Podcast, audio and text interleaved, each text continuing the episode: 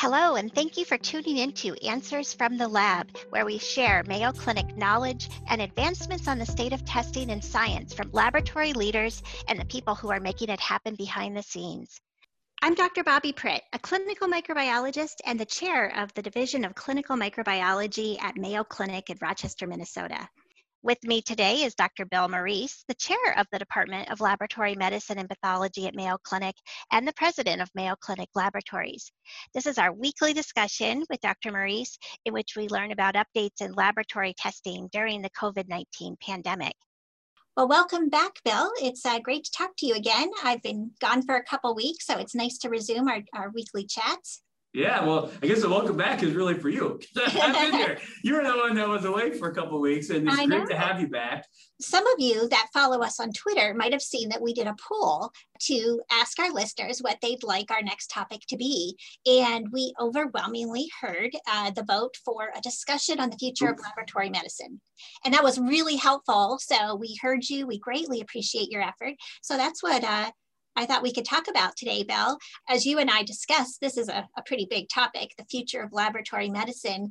And these days, I think we really have to frame it around COVID because it changed a lot of how we work and I think will prepare us for the future.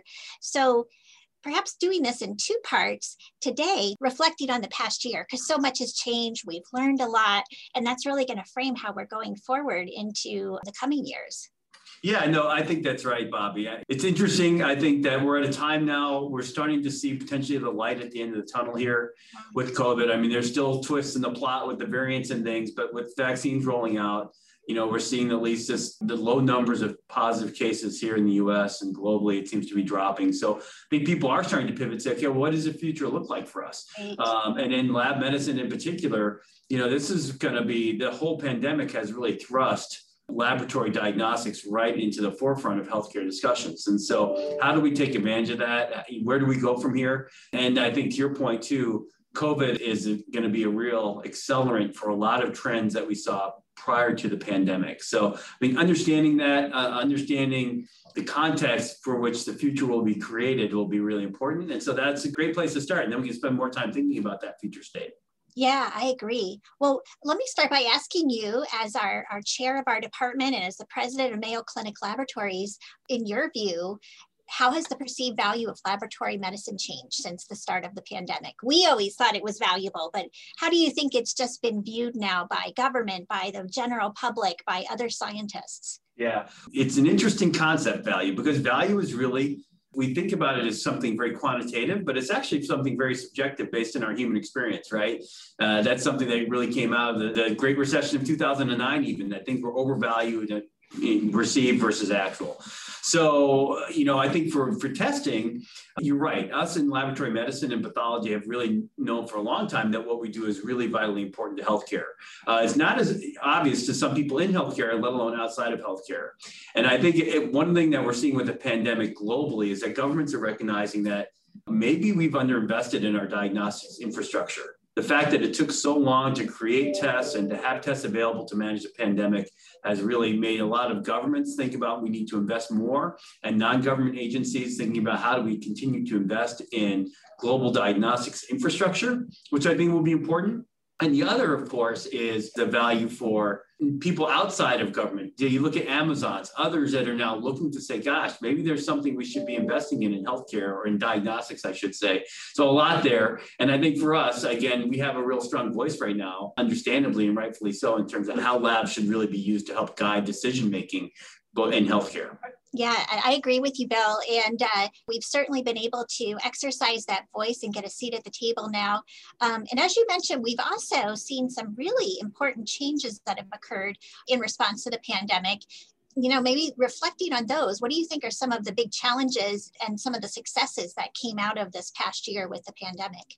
Well, I think the challenges again were, you know, how do we make the tests available, both in the lab and also more distributed testing that we could get out there to understand where COVID was, how it was moving, how it was spreading, how we could contain it. Um, really, you compare Asia to, to the Western world, where Asia has had experience with this, and they, China, uh, South Korea, Singapore, they had much more different approach to diagnostics and contact tracing and isolation to help control this, manage the spread of the pandemic. So, do we need to have similar infrastructure in the West and globally? And I do think that the lessons learned, though, is that when that information is available, we can really use it to make good decisions.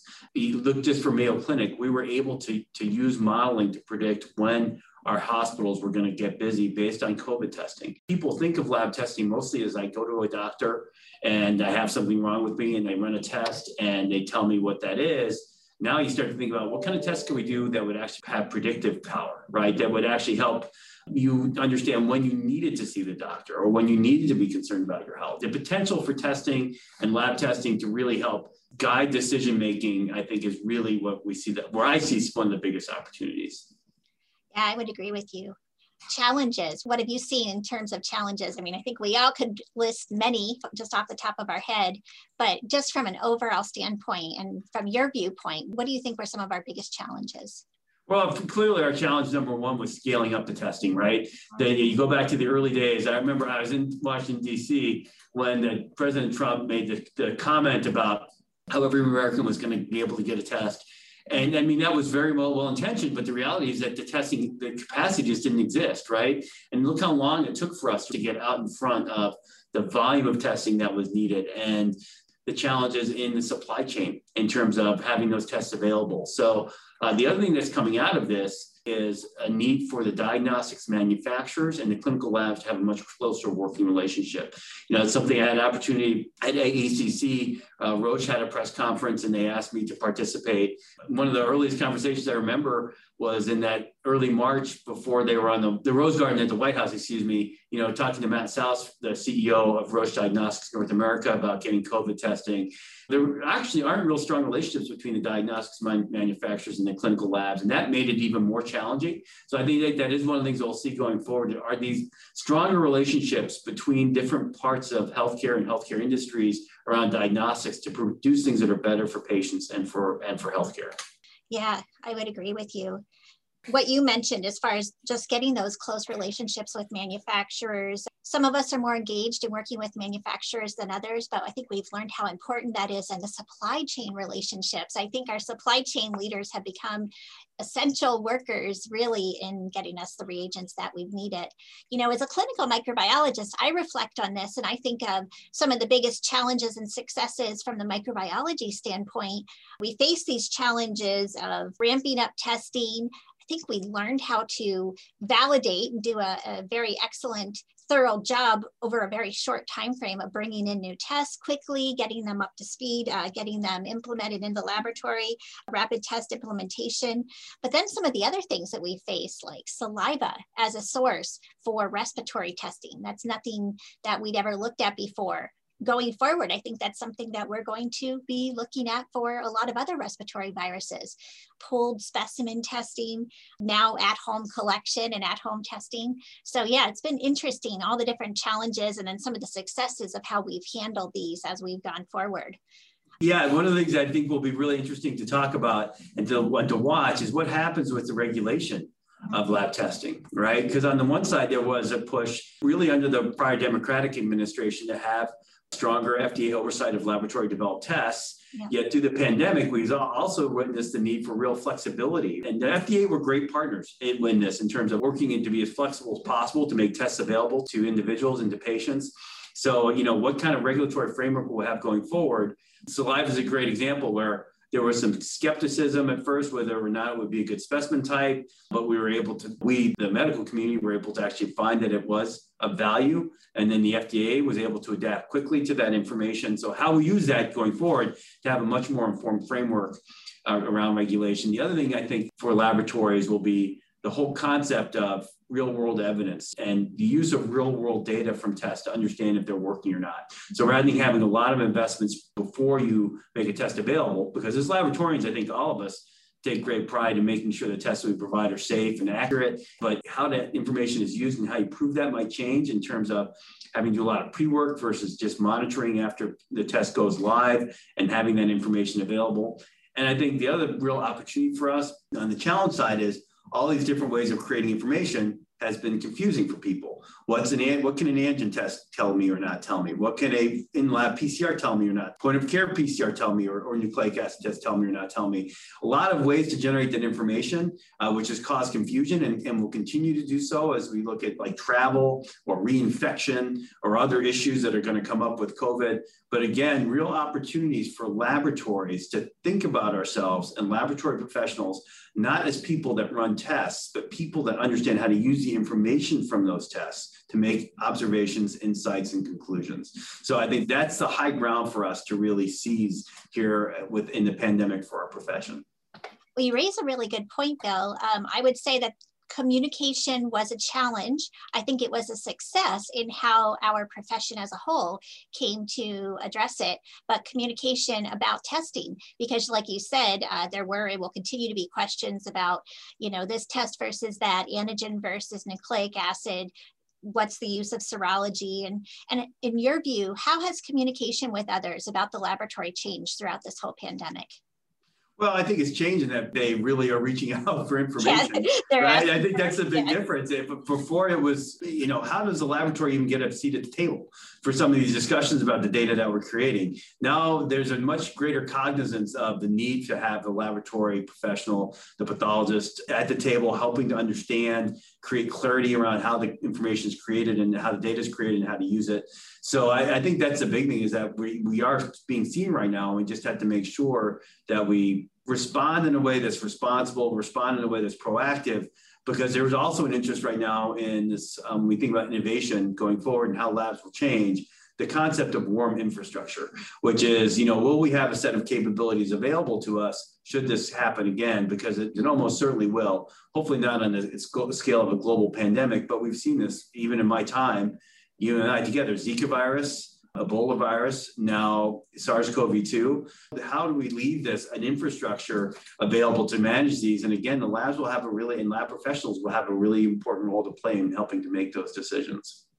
Yeah, well, communication, I think we found having a team with a lead, and I know that I served as our lead from a medical director standpoint, and I think that was a really important lesson is, you know, you don't want media requests coming through all these different sources and having people potentially giving mixed messages. And so I think that was one of the challenges we faced early on and then a success by setting up that system to really, uh, you know, deal with all the communication requests we were getting. I think we will bring that forth into the future because we certainly learned from our experiences on that. Yeah, no, I think that's right. And it's really how do you assemble teams? Uh, from a lab perspective, how do we assemble multidisciplinary teams, right, that, that allow us to make decisions more real time? And I think that's something, again, that we'll see going forward as an innovation out of the pandemic will be multidisciplinary teams within labs within the profession to say how does a serology test compare to a PCR test compared to right that we have good communication internally about how the component parts work. And then also as we think about again going back to say working with diagnostic companies how do you actually establish some of these relationships and teams going forward so that the conversations can continue to happen not just in the crucible of a pandemic but really as a continuing part of improving healthcare well, that's a great point too, because we're framing this in the context of COVID-19 and pandemics, but this is just going to impact probably our daily operations going forward. And some of these things we'll want to keep just because they're best for our operations and for patient care. So, one last question for you then, Bill. And it's a little complex because we don't completely know the answer, but just reflecting back on this past year, we've ramped up COVID testing to this extent where we are now meeting our patient care needs, but COVID 19 is going down in the United States and around the world. And now we have to keep up with demand, but at the same time, staff to workload and probably scale back some of our operations. What are some of the innovative ways that you've thought about this as our chair? You know, how do we make sure that we have enough tests and, and, and enough people standing by, but as volumes go down, that we don't have excess capacity? Well, it's you know, I wish I had a great answer to that. Actually, it turns yeah. out there's a lot of good, a lot of it's out of military preparedness, believe it or not. But actually, standing down from a crisis is often more difficult than standing up to it because when you stand up to the crisis, I mean, pretty obvious to everyone that COVID was when 19 testing was a priority for anyone in, in the in the nation, and especially in the department here. Um, but then as you go forward, how do you maintain a focus on that while you start to redo other activities? I think getting back to getting healthcare back on track for things that are not related to COVID so patients can get the care they need.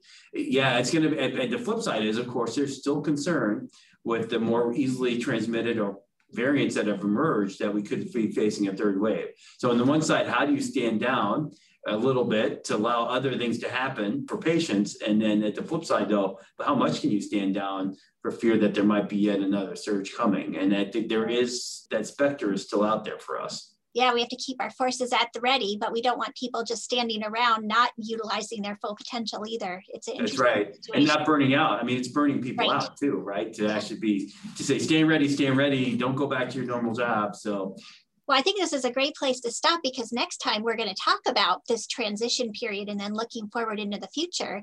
And we're going to be continuing to face these challenges as the pandemic wanes, perhaps. We don't know if it'll come back again with variants and a third wave. So I think lots to talk about. Next time when we meet, we can talk more about, though, the future of laboratory medicine, standing down from a pandemic, transitioning back to maybe what's going to be normal, but taking some of those successes that we've had from this past year and pulling them forward and, and yeah. moving forward. Yeah, everyone stay safe, keep masking up and things so we can avoid that uh, third wave. Yeah. And then so we can get on to the future. So I look forward to talking about it. Thanks, Bill. Thanks everyone for joining us.